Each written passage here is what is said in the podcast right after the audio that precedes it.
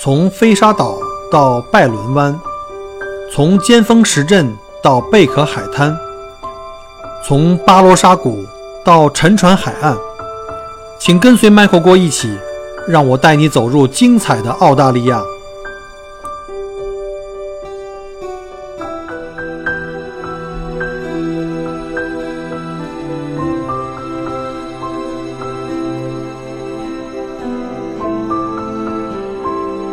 各位亲爱的听友，欢迎大家再次收听《麦火锅聊澳洲》。啊、今天呢，其实这期节目的话，我们也是酝酿了很久啊。之前，呃，尤其是在我们那个移民群里面，很多听友呢都给我留言，问了很多关于在澳大利亚开公司啊、税务啊、个人报税啊、公司报税的很多问题。呃，当然这方面就是我的知识空白了，没办法。所以呢，今天呢，我想就正好利用这个机会呢，就约了我的好朋友，也是在墨尔本的，呃，我们的财会方面的专家啊，我们请了 Alan，让让 Alan 呃来帮我们把今天呢我收集到的这些问题，帮各位的这个听友或益友们做一一做个解答。那我们欢迎欢迎 Alan 跟大家打个招呼吧。哎，大家好，大呃，Michael 郭的听友们，大家好啊，我我叫 Alan，呃，今天谢谢呃 Michael 邀请我呃来给大家做一个呃会计税务方面的一个知识讲解。那先做一下自我介绍，您原来是从哪儿来？啊，我是苏州人，不知道有没有这个跟我同乡的听一友、啊？嗯定有，一定有。我们这边江浙的这个这个老乡们特别多。呃，你是来这边是多大的时候移民澳洲？呃，我是北京奥运会就二零零八年的时候过来的，哇，那是好远啊！那时候你在大学，呃，还没大对学。我我当时是过来读大学，那是会计专业了。嗯那么在读大学的时候呢，我当时就是已经在开始做财会方面的工作了。嗯那当然了，肯定是一些基础的工作。那么，呃，等到我大学毕业的时候呢，就直接去了一个呃世界五百强的公司，嗯呃，不知道大家知不知道，叫德科集团，叫呃英文叫 Adecco。那嗯么呃是在他们的墨尔本的一个，相当于他们在澳洲设了一个总部，那嗯在墨尔本，那么我就在他们的这个财会部门工作。呃，那之后呢？呃，我是从这个公司出来之后呢，一直是在会计事务所工作。嗯那么，呃，到现在其实也有个呃七八年的整个的会计工作经验了。啊，那那等于是我们都差不多吧。我是呃一一年来到澳大利亚来嗯移民，所以那个时候我们就开始认识。我的公司就是委托给你们做的，啊，对哦，是的，当时我们还在那你幺六认识三很的久年代。对对对，是的，嗯，那之后呢？之后呢？就是我一直在会计事务所做嘛。那么，呃，慢慢慢慢的从，呃，之前我上一家是呃老外的公司，那么到现在呃成为这家公司的合伙人，哦，对，呃，也厉是害经历了很多事情了。那么，嗯，当然了，我们这边因为是会计事务事务所嘛，那嗯么一般的业务的话，就是会有这个平时的个人报税啊，然后嗯包括公司报税啊，这些我们都有这个正常的业务。那么嗯另外呢，我们还有呃一些，比如说我我自己啦，嗯像这些业务都是比较偏高层的，比如 partner 都会呃他们的业务。那么比如说我自己就会做一些 business consultant，也就是说，呃，中文应该怎么说是呃商业咨询方面的业务。呃，比如说在澳洲这边，呃，有很多的公司都是从小，然后慢慢慢慢慢慢的。呃，到中期，然后会一下子变得很大型。那么，再从小到大的时候呢，他们会经历一个这个呃公司的一个扩张期。那么有时候扩张期也是会也会被称为叫瓶颈期，因为呃很多之前公司的经营模式啊，或者说是呃里面的流程都是比较适合小公司的，那么也比较好管理。那么一旦突然之间变得呃这个业务量变大了，或者说变得复杂了以后，包括人员也会变多，等等等，嗯就管会管理方面的业务对，量就非会常嗯碰到一些管理方面的问题。那么这时候，呃，作为原来公司老板的话呢，就是他们可能会有点力不从心，嗯所以说他们就会请到我们这些比较专业的呃商业咨询的呃会计嗯去帮他们管理公司内部的流程啊，或者说是呃帮他们甚至是管理一个公司的这个人嗯员的管理，比如说一个 finance team，一个会计的部门。呃，然后包括就是呃一些公司税，因为小公司的话税务方面可能会是相对简单一点，那大公司的话可能会涉及到一些比较复杂的税务问题，那么我们也会帮他去处理。嗯对，那么呃，比如说我们之前这个，我们有一个比较大的客户啊，就是它是澳洲应该说是呃前五大的一个物流公司，那么它叫呃澳邮。是中国人的公司吗？对，它是一个华人的公司。哦，对，那大家都知道，在过去几年当中，就是嗯、澳洲代购它是发展的比较快速的。那么这些小的代购，他们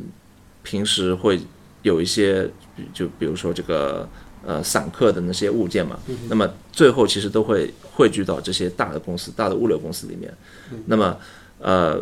因为这个过去几年快速发展，所以它也是在过去几年就是飞速的发展。尤其是澳洲的奶粉啊，对对对什么奶保粉健之类品的啊，对哦，所以说呢，他们公司就是的确是有遇到这些瓶颈期，嗯、呃，包括里面的流程会非常的乱，嗯，那所以当时他们是有找一些嗯那个 consulting 的公司去帮他们做一个系统，嗯但是呢，其实还是钱花下去了，但是没有得到什么作用，所以之后是找到我们之后呢，我们大概就花了可能别人的四分之一的价格帮他去搞定了这个事情。那包括我们有进去帮他们做这个呃人员的培训啊，然后帮他们呃整理一整个公司的流程等等等等。那么现在其实我们还在呃继续在合作，对哦，也是我们一个比较重要的一个客户。 ，OK，那么除了这些比较大的客户之外呢，我们还有像最近的六七年啊，我们有很多的移民类的客户，呃，也是很多。那么移民类的客户，他们比较关心什么问题呢？就是，呃，当然了，税收的问题是一点，那么其他的就是就是他们投资投资方面的问题，比如说他们刚来澳洲，呃，对澳洲的这个整个的呃生意环境不是特别熟悉，没错，那么这时候他们有很多选择了，比如说其中一个选择就是买现成的生意。嗯哼。那么我们就可以去帮这个客户啊，去看一下这个生意是不是值得去买，或者说是这个生意有什么利弊，我们可以跟客户客户去分析，呃，然后去呃给他们做给一些建议吧。就帮他们去看看财务报表啊，包括这个生意的这个环境啊、房租啊各方面的一个考量。对对吧，对，是的，因为有的时候财务报表可能会有一些呃夸大的手法，那么这时候我们会去，好像这种情况还蛮多的。对对对，那这个时候我们去看一下这个他们给的数据是不是合理。那现在的客，现在客人应该主要还是来自于幺幺八八吧，因为作为幺六三，作为一个时代也都已经过去了。对对对，很荣幸哈、 我我那个时候刚来的时候也是作为你们的客人啊，嗯，但现在我那个公司已经都已经卖卖掉了，但是我们新的公司还是在你们这边嗯在一直在在做呢。是的，是的，嗯对我们也是从一开始的幺六三开始，然后慢慢慢慢的到现在的都是幺八八的客户。啊现在幺八八还有幺三二这种生意的，你们的客人比较多是吗？对对对，所以我们呃也刚才说过嘛，也有六七年的这个呃移做移民客户这样的经验了，所以说我们各类生意类型也接触过了，然后从呃从一开始的生意注册，然后呃生意选择到最后的呃比如说两三年之后的这个递交移民报表。就是需要在会计上面需要注意的东西、注意的事项和细节，呃，我们都非常非常了解。有时候甚至有客户说我们比这个他们的移民中介还要专业， 嗯，所以你们是呃财务界里面最懂移民的。算是吧？好，呃，今天呢，我们主要话题呢，是因为呃，之前我们的很多听友呢，给留了一些呃问题，关于税务啊、公司和个人税务的问题。呃，因为这方面我是小白了，所以今天就利用这机会呢，想跟您探讨一下，我们一一把这些问题给过一遍。好，我们来看看第一个问题是嗯关于这澳洲的税务居民的条件。嗯，OK，那澳洲税务居民条件呢，一般来说是呃，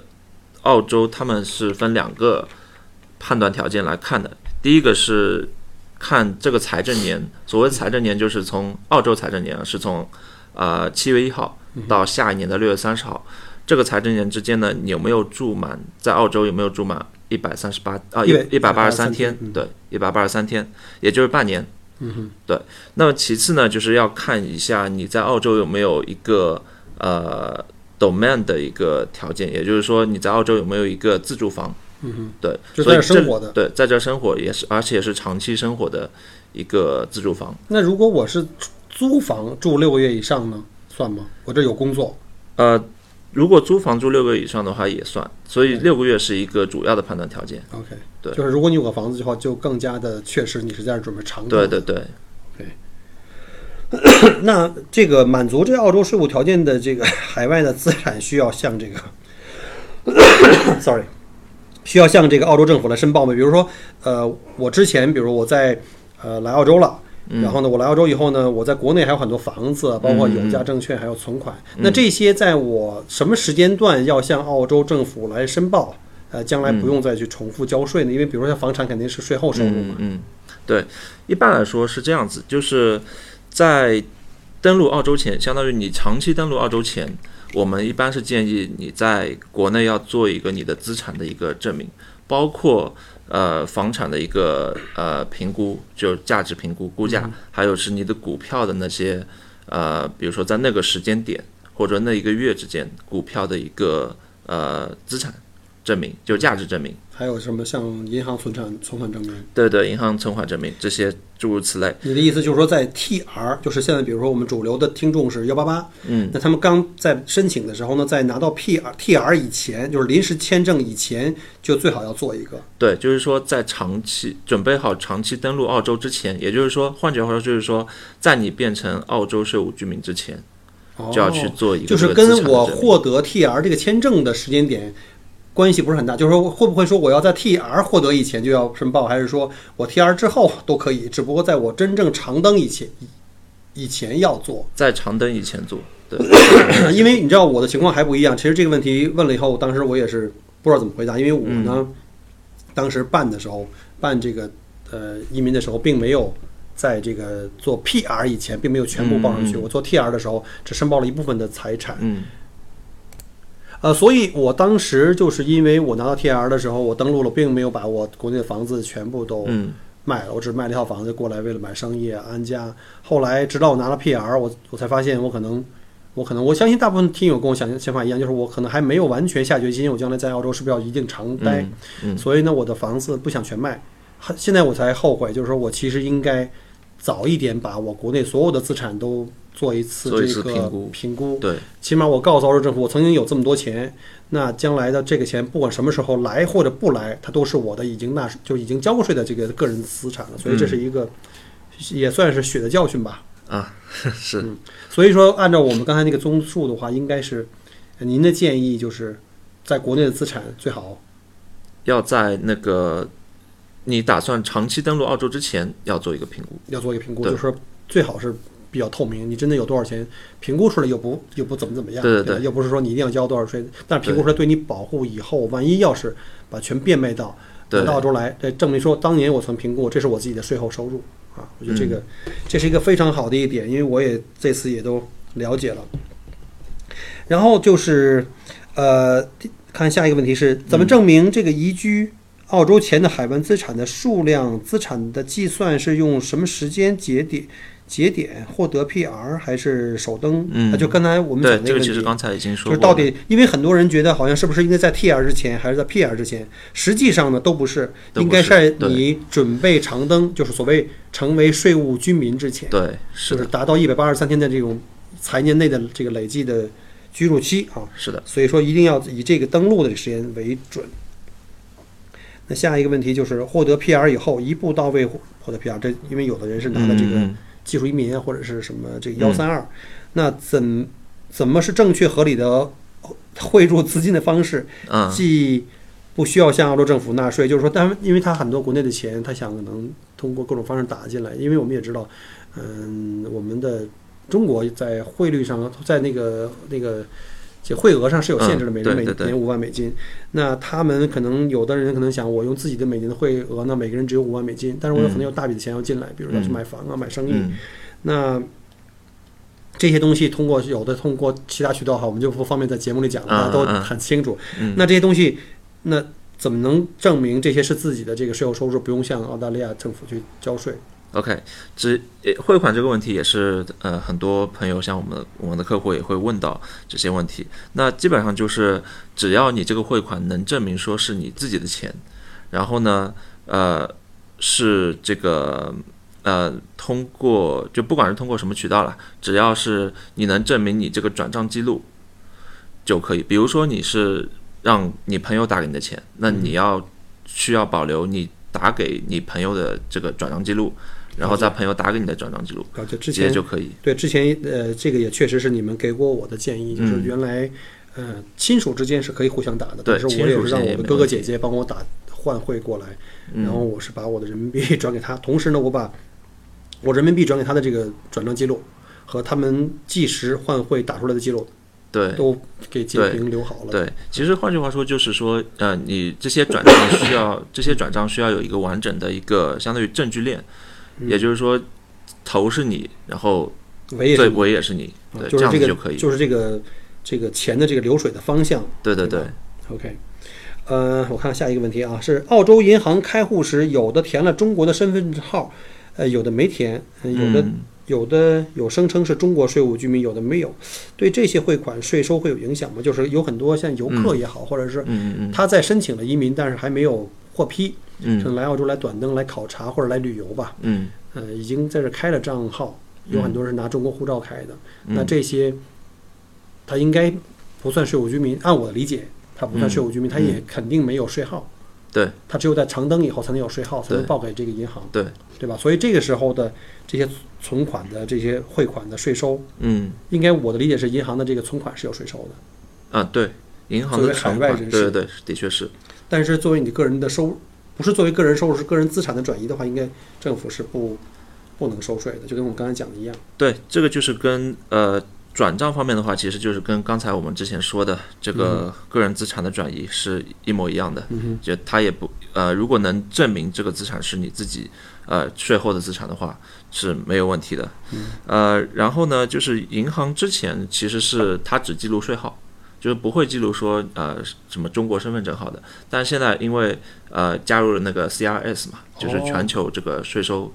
呃，信息共享化，银行信息共享化，呃，所以呢，它会有记录这个身份证号的这个要求。嗯前段时间我们群里也在热烈讨论这个 CRS，嗯能这把这 C CRS 的故事再稍微的讲一讲吗？啊、o k 嗯、c r s 基本上是呃，它是一个全球的一个项目，然后越现在有越来越多的国家加入这个 CRS，它是一个什么呢？它是一个全球的相当于银行账户的一个信息共享。然后呢，它的主要目的是为了呃打击反呃，主要是避税，打击避税、逃税的逃税，对打击海打击外那叫个海什么外海逃外税。追逃对吧？对对对，还有一个就是打击那个洗钱。啊，对，反这洗是钱这是它的两个主要目的。然后呢，它现在的呃范围是多少？也就是说，涵盖的国家范围其实挺多的，大概有一百多个。那基本上大家能想到那些比较大的国家，基本上都像加什么入美了国呀，美国、澳大利亚、加拿大、呃日本，然后香港、呃马来西亚等等等等。当然，中国最近也加入了。啊，那也就是说我在澳洲存的钱，现在中国政府想知道的话，就轻而易举就可以知道了。对，但是我特地刚才去查了一下，就是最新的这个政策啊，呃，大概上是最新政策是，如果是实体实体的话，也就是说，如果你是生意的话，嗯哼，你的账户如果超过二十五万美金，它是有个界限的，的，对，额嗯二十五万美金它就会实时共享。然后是个人账户的话，是超过一百万美金才会实时共享。哦，那我就放心了。 原来我等屌丝还差得远呢，还不至于被人家注意嗯到，对吧？另外就是我说这个账户啊，就不仅是银行账户，嗯而且还包括了呃很多投资账户，这些都算。呃，投资账户指的是什么？比比如说股票、基金，嗯然后放在呃一些公司，就是那种呃基金管理公司里面的嗯钱，这些都就是算。就如果你是开的公司以公司名字开的账户的话，超过二十五万美金对是指现金对吗？对，比如我的流水里可能就有个十万就没就没问题，呃，或者流说至少跟流水没没人有看关，系啊，跟流水没有关系，就是你的里面的存款大存于款二十五万。大于二十五万。对，然后 如果是个人的话呢，大约一百万美金。对，一百万美金差不多要不到两百万澳币，对，那好大一笔啊！有那钱的话，我就先去盖盖房了。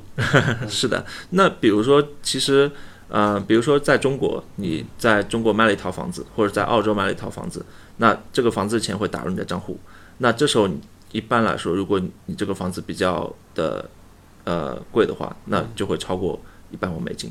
那么这个时候你的信息就会共享。那么比如说你在澳洲卖的这个房子，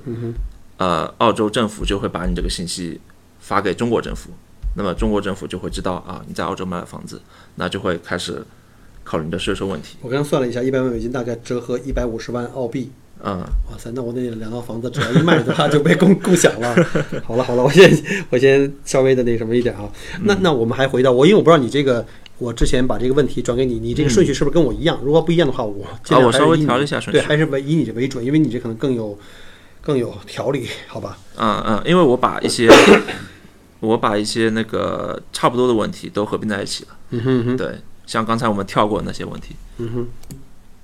好，所以刚才讲到这个银行，它需需需要税号，然后呃，如果你不不提供税号的话，你可以跟他说你是海外居民，然后呢，他就会扣百分之十的利息。那么说到这个利息的话，我在这里呃，因为很多人呃，很多我们的客户他们会把很呃存很多钱在银行里面，嗯然后他们也对这个利息的收入呃会有一些问题，我这里稍微扩展一下。那么一般来说，在澳洲的话呢，如果你是澳洲的税务居民，那么你是两万块钱以下是不用交税的。嗯那么，呃，这个时候如果银行在你的利息里面扣税的话呢，你可以你是可以在这个年度退税的时候，个人退就税的财时候，年尾。对财年尾退税的时候，把这个税给退回来。所以这里我我的理解是应该有两个信息，第一个呢，它得有得有一个税号，对吧？对，申请税号，把这税号呃给银行，银行当然照样会去自动去扣税，但是他到了财年尾，可以找一些呃专业的会计师，比如像找你们啊，对或找一些其他的会计师来帮自己做退税，把嗯这份税也可以去想办法去给退回来。对，是的，是的。那么另外的就是刚才说到的这个，如果你是海外居民的话，那么你的税利息税，只是我说的只是利息上面的税啊，是百分之十。嗯，对，所以说如果你是海但外是我居之民前的话，很多朋友告诉我，嗯他们的税被扣到了百分之四十、四十、四十几、四十五嗯左右。嗯，对。那么像这种百分之四十几的税呢，那有可能就是银行里面的人他不懂怎么操作，嗯因为很多银行的人就是大堂里面的人啊，他们可能是实习生。嗯所以说他哦们就是不知道怎么去操作，所以帮你设置错了。所以像这种情况的话话呢，你第一可以是把你的 TFN 给银行，就嗯税号给银行。那么银行呃，它一旦有了税号的话呢，它就会不会帮你扣税。那 OK 另外的就是说，刚才我们说到的，在做年底个人退税的时候，可以把这个税给退可以回通来。过财务公司帮忙，我就对，可退以通过退税会了计把这个税给退回了来。解，所以我觉得不能完全相信银行，银行这嗯个这些前台的这个 intern 比较比较那个什么不太专业，对吧？所以我们对还要小心啊。呃，因为我之前有几个客人也是来这边旅游的，其实他们也在等这个签证下签，先自己先办了账账号，嗯然后呢也没有 TFN 提供给，因为他不是税务居民嘛，嗯，所以我相信他们可能也是有这个问题，所以这个地方是个知识点啊，敲黑板了。嗯好，那我们继续。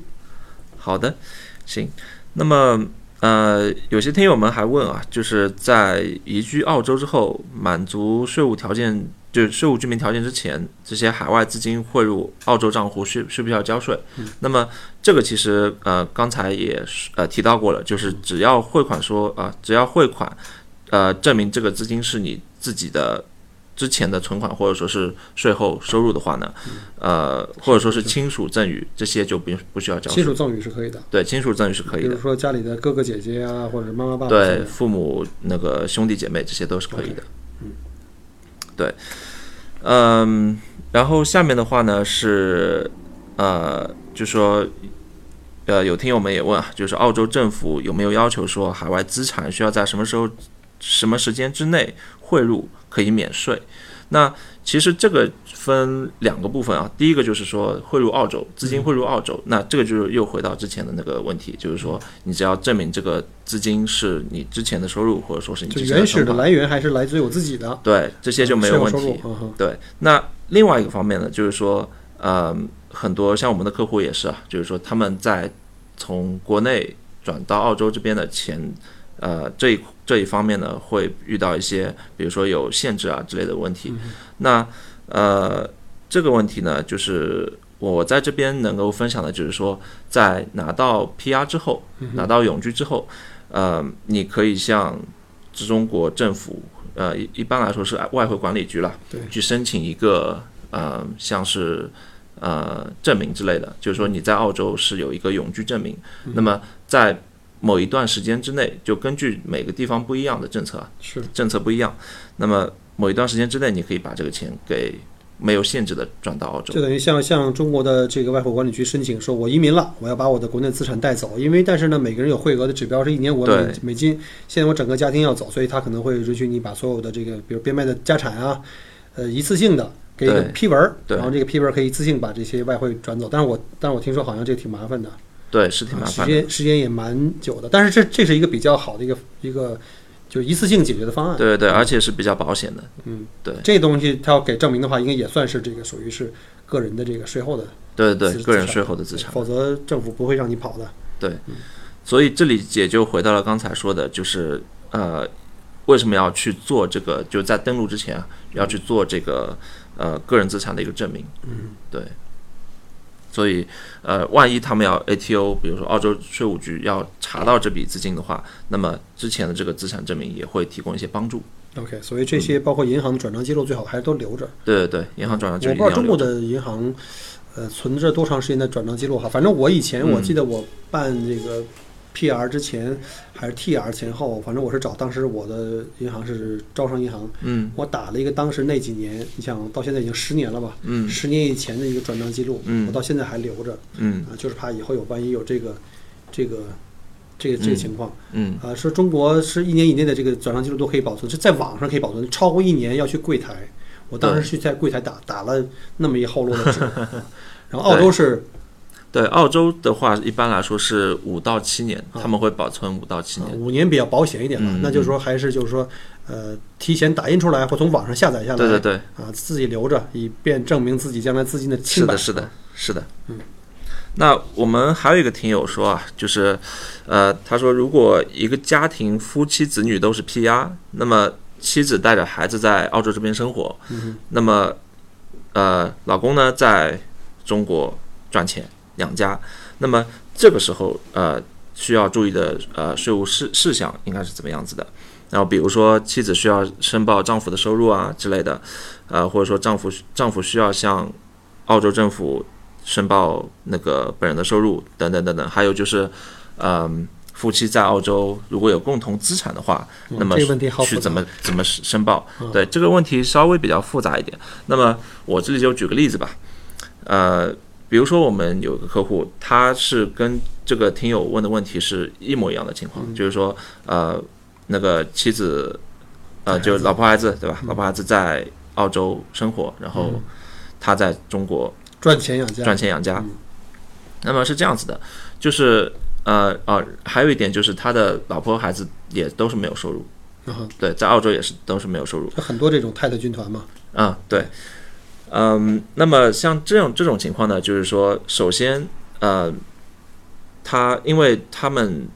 呃老婆和孩子都是没有收入的嘛，所以说他们是可以不用注册税号。呃。我或者这么理解，他们其实属于税务居民，因为你够了一百八十三对天，但是你又没有他没们有收属入，于对，所以呢，就有一尴尬，就是他要是申请了 TFN，就申请了税号的话呢，嗯，他就必须每年，因为你有税号，必须对得申请对，报税，对，但是你又没有收入，所以报税是做零报税，但是也得去报，这是对法律规定的。对那他如果可不可以，比如说，反正我也没这种收入，我干脆不嗯申请税号，可以吗？呃，这样子是可以的，但是有个问题就是说，万一你有银行的存款收入、利息收入，哦，所以银行那么要没有税号的话，银行会对扣扣很多。扣很多的税。那还有一个问题就是，如果你有在澳洲这边有投资房的话，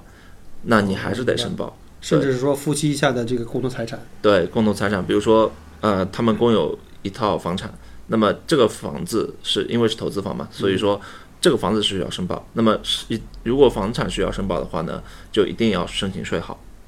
了解了解。对，嗯。那么回到我们这个，所以刚才我们说的那个妻儿的问题，对吧？那么她丈夫自己本身需不需要呃申报收入呢？呃，是不需要的，因为丈夫他自己是一个非税务居民，因为他长期在中国嘛，非税务居民，所以他在中国那些收入是不用去申报。另外就是他自己的这个呃，税号在澳洲的税号其实也不用去申请。啊，因为他人根本不在澳洲嘛，对啊对，所以他给他老婆的钱就是属于生活费，这东西是不用报税的。对，这些是不用报税的。但是他们的房子还是要报报税对，万一他们有投资房的话，那这个投资房是需要申报。啊。那这报税怎么报呢？比如这两这房子是联名的一个嗯，联名的房产这种情况也非常多啊。就是如果是联名房产的话，那么呃，我们会按照当时买房的时候他们的这个比例占有比例来申报。那一般来说，大多数都是百分之五十啊，但是也有那种比如说百分之七十、百分之三十这么分配的。那么就是说，当我们用房租收入减掉的房子支支出之外的，就最后的剩下那个纯利，那按照这个比例去分配。所以如果是七十三十，比如老公花了百分之七十，嗯，老婆呃花了百分之三十，那就是在这个房子收入上面的话，百分之三十是属于这个老婆的，对，她自己的收入，对，按照她的这个税收来做。对，那像这种情况的话，就是举个例子啊，就是比如说整个房租的收入就是收入减掉支出了，是一万块钱，那么老婆占百分之三十，所以老婆分到三千块钱。那么按照，因为他老婆是。呃，澳洲的税务居民嘛，所以他享有这个两万块钱以下的免税额度，所以说他老婆这三千块钱的房租收入是不用去交税的。哦但是呢，因为她老公是一个海外居民、海外税务居民，那么这个时候她老公非常不幸，就是说需要交一个比较按照重的税对是需吧？要交一个比较重的税，啊，他是要按照七千块钱的百分之三十二点五来交，就是七千块钱以上的收入，还是说只是哦，她是她是那一万块钱里分到七千块，所以把对那七千块钱里要按照百分三分之一的大大概三分之一的三十二的海外居民的起征税是百分之三十二点五，三分之一就没了。 对。然后所以这个海外老居嗯这个老公如果聪明的话，应该把这房 子就直接全给老婆。对反正他才收百分之，对吧？比如比如这房产，比如像我们家刚租的房子嘛，嗯我一年下来，人家满打满算也就挣个两两万块。嗯，但如果要是我老婆没有工作，就给她两万块，哎，正好不交税，或者交的很少的一点税，对是的是这样子的，哦。所以这里其实有很多学问和门道在里边，对，所所以要经常跟专业人士聊聊天儿 哈。对，所以有些东西就是可以提前了解一下。那么在之后澳登陆澳洲之后呢，呃，买房啊之类的，就做一些重大的投资呃动作的时候呢，你可以去提前去考虑，为之后的避税做一些考虑，做哦一，些考量。所以说一定要提前了解一下这个税法方面的一些知识。对，嗯，然后另外就是，嗯，大家比较关心的是一个遗产的问题，嗯，遗产的问题。那么，呃，说到遗产呢，就是说，在澳洲，澳洲是一个比较，呃，为什么之之前我还看到一个新闻，就是说为什么大家说，呃，澳洲是一个，嗯、比较适合移民，或者说为什么富人都喜喜欢移居澳洲？呃，很重要的一个条件就是，呃，澳洲是没有遗产税的。像美国啊、英国啊、像德国啊之类的这些比较富裕的国家，他们都是有遗产税。嗯，对。那么呃，所以说在澳洲，如果你呃继承一些遗产的话是没有税的。那么如果是中国的遗产怎么办呢？中国的遗产的话，呃，其实如果你只要证明说你中国这些遗产在中国变卖了以后，或者说呃怎么样了以后，嗯、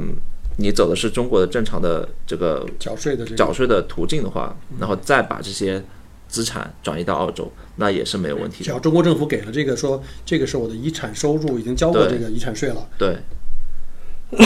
嗯，这个是没有问题。那么这里我再延伸一个大家经常会碰到的一些问题，就是像这个呃直系亲属之间的固定资产的一些转转移或者馈赠，这些需不需要交税？比如说，比如说啊，我跟我老婆之间，或者我跟我孩子之间这样，比如说一个一对亲姐弟吧，一对亲姐弟，那么姐姐名下的房产想转给弟弟，那这个时候呢，呃，其实是如果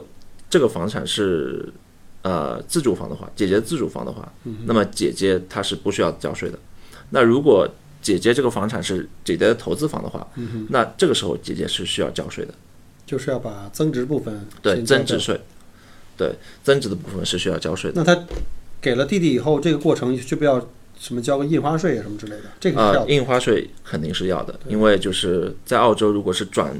固定资产转名的话，它是需要交印必花须要交税的，必须要交。但是这个弟弟不需要交什么，比如这房子相当于他也也不能算买，对吧？嗯， 其实其实算是弟弟问这个姐姐买这个房产了，只是零合同，对零合同，但是呢，他是会按照就是市值来算这个印花税的， OK OK，比如说我当时年这姐姐买的这房子，我值五值五十万，对，现在一百万了，对那她要交这个五十万的增值部分，但是姐姐来交，对，然后呢，就当你已经卖了，已经获利了，嗯然后这个房子就变成一百万的市值，就转给了弟弟。嗯，虽然弟弟没有花一分钱，但是你要按一百万的这个 title 去买这个印花税，对，要交这个印花税，其实想想也还 OK，因为才百分之五点五嘛，嗯，对对吧？是的，但是，但是我我不知道在澳洲可能这种这种姐弟之间可能性不大，比如比如像夫妻之间。嗯，或者是父母跟子女之间，当然不是说遗遗遗产了，比如说嗯还健在的状态下，比如说就像嗯之前我一直没有搞明白一个东西叫啊，正好我可以插一个话题，就是关于 family trust 的。我们嗯有很多听友在问这个，到底 family trust 的和我成立公司或者用我用 sole trader 到底有哪些的区别，或者说哪个更适合什么样的人群？嗯，好，所以就是刚才你说的那个呃，亲属之间的赠与啊，嗯或者说亲属之间的这些买卖房产，其实还是要交税的。嗯不管是就是我们这边其实要分一下，就是买方和卖方。嗯哼，对，那像卖方的话呢，如果他是可以证明他是这这这是一个自住房，嗯哼那么他这一部分的增值税就可以不用交。但是买方的话，他这个我们这边叫印花税，就转让这个印花税还是逃不掉的。就这百分之五点五这个，嗯对，所以关于房产这一块呢，其实还有很多的门路或者说是细节在这个里面。那之后我们有机会的话，可以呃另外给大家开一个关于澳洲房产的一个对，没错，没讲错。座。因对为，我看这个税务的问题太复杂，面儿太宽了，不同的呃方向。呃，我们看一下这期节目之后，如果听友有更多的针对这房产投资的问题呢，我们将来可以再录一期节目。嗯那，这好没今问天题呢，还是希望针对大家这些问题，关于这个公司啊、个人的税务的问题，嗯。我们还是把这个聚焦点在这方面。以后如果听友们需要哈，我们也可以请艾伦再再录一期关于房产方面的一些税务知识。嗯，好的，没有问题。那么，呃，在这里我看了一下，就是大家的问题，我单独的问题啊，也我也解答的差不多了。那么我稍微最后总结一下，因为我看大家都比较关心的是，呃，从中国到澳洲，那个人或者说是生意需要注意些什么东西，就关于税的方面啊。那么我们先从个人开始讲一下，总结一下吧。就是说，个人的话呢，呃，首先就是说，呃，我们要理清楚一个财政年的问题。那么财政年的话，澳洲财政年是从每年的七月一号到次年的六月三十号，这是澳洲的财政年。嗯，那么另外的话就是你澳呃，在这个澳洲的是属于税务居民还是非税务居民？那刚才我们也讲到过。那么另外一个就是呃，我们的这个呃申报自己收入的一个时间嗯时间点。那么一般来说啊，如果你是自行自行申报，因为在澳洲你也可以自行申报你的呃税收。那么自行申报的话是在每年的十月三十一号之前，嗯哼，你可以自行申报。那么如果你是找专业人士申报的话，那一般来说都都要找会计申报啦。那么你是可以在次年的五月十五号之前申报，所我以觉得它这个时间还是挺我觉长的。得自己申报不太可能吧。我觉得要是说是，比如打工的，一般性我觉得挣一嗯个就一份稳稳定的收入那种打工的可能比较适合。嗯呃，以我的经验，像我之前我开过 Subway，里面嗯很多东西特别复杂。我个人又有现在又开始做旅游，我就、嗯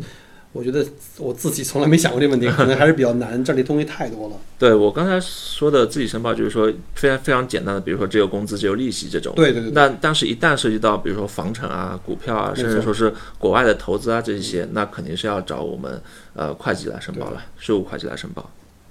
好，那么下面就呃回到公司了，就跟大家说一下这个在澳洲做生意，呃呃会一般会有几种形式。嗯哼那么一般来说，在澳洲的做生意呢是有四种形式。那呃从个体经营户，然后呃生意合伙人，嗯哼然后 trust 也就是信托，还有就是公司这四种形式。那么，呃，我们在这里重点说一下公司和信托，因为呃，如果大家要在这边做投资移民的话，肯定一都是以公司的形式了。那么公司的话呢，我们公司的公司的信托，我们来分两个方面来跟大家，嗯，让大家稍微了解一下。那第一个方面就是保护财产的方面。那么，呃，公司的话呢，它是对财产保护有一个比较好的保护。呃，因为我举个例子啊，比如说你这个生意，嗯，有欠别人钱，或者说是出了一个什么事故，那法律的一些对法律的一些官司啊什么之类的，官司之类的，有欠一些钱，那么你这个时候可以选择去把这个公司清算。那么清算的时候，你只要把这个公司里面的这些财产啊变卖，那么去还这个钱就可以了。也就是说，这那个如果我能插入一句，就是嗯，也就是说，如果有任何的风险，最多是这个公司值多少钱？比如说，我就注册对公司一百块钱股对票，呃，然后把公司赔光，对但是对我的个人的房产啊、存款对是没有任何的风风险的。对哦，对个人的房产和存款是没有任何风险。嗯，那呃，如果是 trust 的，就是信托的话呢，呃，这个就要分了，就这个就是要看他的这个 trustee，这个 trust 的 trustee 是呃是什么形式。那 trustee 其实就是这个信托的管理人， OK，管理者是 trustee。那么，如果你这个 trustee 是个人的话呢，那个人还是需要承担这个风险的。就是如果你是个人受到了这个法律的一些，比如说赔偿责任啊，对对所以你的如果是 trustee 就是家庭信托的话，如果个人作为管理者，还可能因为个人的刑事诉讼问题会影响到我的家庭信托里的财产。那么， 如果这个 trustee 就这个 trust 的 trustee 啊，就信呃信托的管理人是一个公司的话，那而且是个空壳公司的话，那么呃，同样和公司是刚才我们说的公司是一样的流程，就是说呃，关于这个 trust 它有一些呃法律上面的问题，或者说是赔偿方面的问题，那么。这个因为是个空壳公司嘛，所以说空壳公司会承担这个风险。那么所以公司也还也一是样，没有对，又钱回到了这个哦公司这个问题。对， OK，那么另外一方面就是刚才说的保护财产方面，那么另外一方面就是呃税务的方面，税收的方面。那么税收方面，呃，一般来说啊是公司的形式会比较好一点，因为现在澳洲像今年啊，今年澳洲中小型公司的这个税收是百分之二十七点五，就是说公司税啊是百分之二十七点五。那么因为呃澳洲现在嗯、呃大家可能也知道经济形势也不是特别好，所以呃政府也在之后会慢慢降这个中小型公司税，可能会降到百分之二十五。哦，对，这个是在政府的计划里面的就是盈利的部分的税。盈利，对公司的盈利税是之后会慢慢降到百分之二十五。对，嗯，然后 trust 呢，trust 是这样子的，就是说，嗯，如果这个 trust 它有盈利的话呢，它是会，呃，这个 trust 会有一个叫呃 beneficiary，嗯，然后呢需要把这个盈利分配到这个 beneficiary 身上。就那么是这个家庭信托信的托受益受人益人，对、受益人。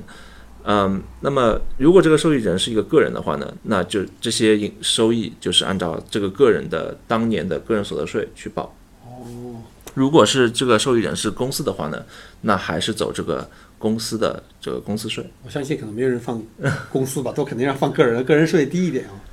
对，个人税会有一个两万块钱以下的减免嘛，税收减免。所以，但是也不一定，就是要看这个 trust 它总共是赚多少钱。如果特别高的话，其实反而是放在公司下面会比较划算一点。哦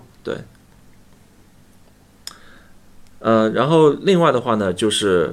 呃，在这个资产的变卖方面，其嗯实 trust 会更好一点，更好一点，因为呃，一般来说啊，如果是你在澳洲持有这个不动产，比如说房产吧，嗯持有超过一年以上的话，会有一个百分之五十的折扣，就是说增值税的一个百分之五十折扣，税收折扣。那么呃，如果是 trust 的话呢，它还有另外额外的百分之五十，就等于百分之七十五没了吗？对，百分之相五当于十之后又百分之五十，就剩下百分之五十的一半。比如说一百块钱的税， 抱抱歉啊，如果是一百块钱的税收的这个这个给政府的话，那你嗯百分之五十之后就变成五十块，然后再打百分之五十，不就变成二十五块了对吗？，就变成二十五块钱对。，那这个还是真的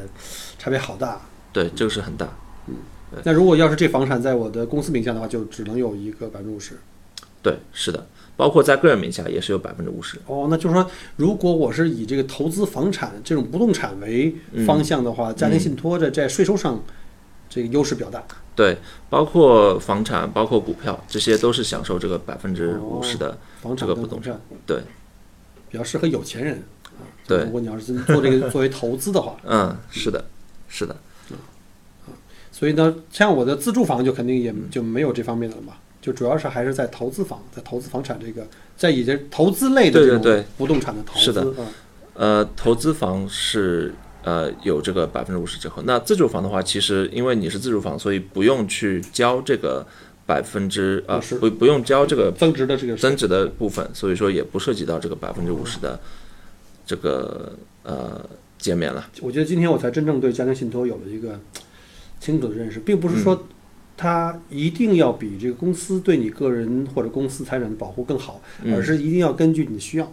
对你看你是什么样的投资方向，是的，嗯是的。那包括其实，在生意里面有很多细节啊，比如说，呃，什么情况下我这个在生意里面的这个资产能够享受这百分之五十的折扣啊，等等等等。那这些的话，呃，其实呃，大家可以在这个私下里面可以咨询我们。对，大家如果有呃更多的这个技术性问题啊，也欢迎大家在节目后面给我们留言。嗯呃，到时候我们有任何问题的话呢，我们也可以把这个问题呢，啊、在节目后面，到时候委托这个 Alan 再帮我们进一步的做这个详详细的回答啊。嗯，没问题。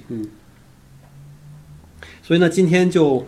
呃基本上嗯把我们听友啊前期给我们的这些问题做了一个基本的这个陈述啊，做了一个解答。但是我相信啊，可能会带来更多的问题。所以呢，刚才就是这样，因为时间关系啊，我们还是在呃节目后面欢迎各位的听友呢给我们留言。呃，如果喜欢我们的节目呢，也欢迎给我们点赞、转转发。如果您也是我们的这个准备来澳洲移民的这个新的移友们呢，呃，也欢迎你们呢加入我们的移民群来进行交流。关于税务的问题呢，我们也会定啊、呃如果要有更多问题，我们也会再次请到 Alan 呢来帮我们做下一期的这个税务方面的这个、嗯呃解答。那这次呢，我们就代表各位亲友呢，就谢谢 Alan，谢谢你的时间。啊，谢谢 Michael，谢谢 Michael 的时间啊。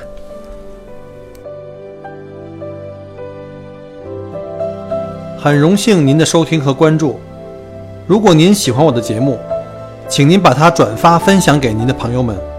同时也欢迎您线下跟我留言互动。除了喜马拉雅，也欢迎您加我的个人微信，并关注我的旅行服务公众号“墨尔本精品旅行”。我给大家准备了很多关于澳洲旅行的资讯和攻略，